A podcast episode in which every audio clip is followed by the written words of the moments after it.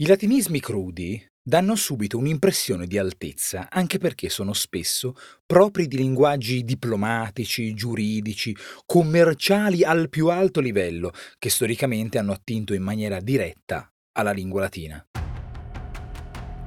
Io sono Giorgio Moretti e questa settimana parliamo di latinismi crudi. Oggi Memorandum.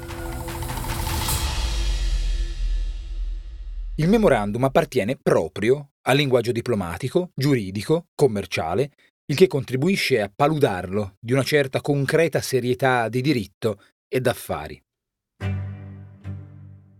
Nel memorandum si trovano cose importanti, sono fissati termini di questioni di rilievo, nero su bianco. È letteralmente ciò che deve essere ricordato, memorandum. Ma non dobbiamo credere che questo fughi le sue ombre, anzi. Lo scriveva anche Niccolò Tommaseo, autore ottocentesco di un importante dizionario della lingua italiana, ai tempi in cui questa parola stava iniziando a essere usata.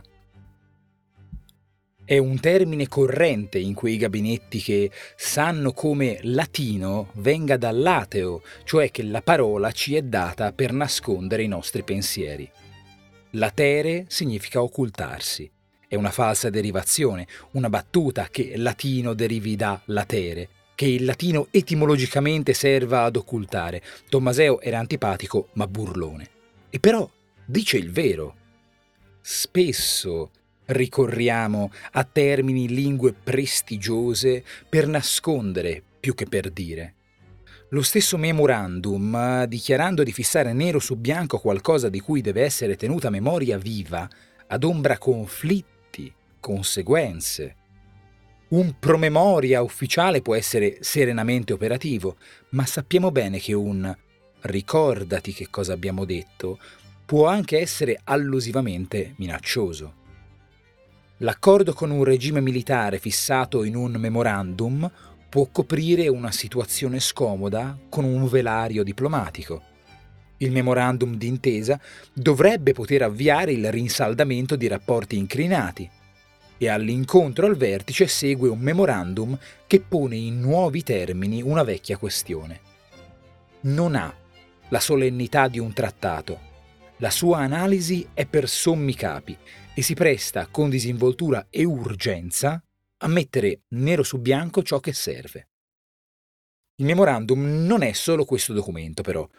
Può prendere la forma di una lettera commerciale, con una lista di indicazioni o di istruzioni che riguardano operazioni da concludere o in corso, arrivando anche a indicare il formato di carta da lettera tradizionalmente usato per queste comunicazioni. Può prendere anche quella di un taccuino, di un quadernetto di appunti. Le proprie annotazioni non sono forse proprio cose da ricordare? Così posso segnarmi tutto sul mio memorandum. Più in generale diventa il rapporto schematico per cui possiamo passare a superiori indolenti sfilze di memorandum che vengono sistematicamente ignorati, basare la nostra presentazione sul memorandum che ci ha fornito il reparto di ricerca o andare a fare la spesa col memorandum pieno di pretese elaborato dal resto della famiglia.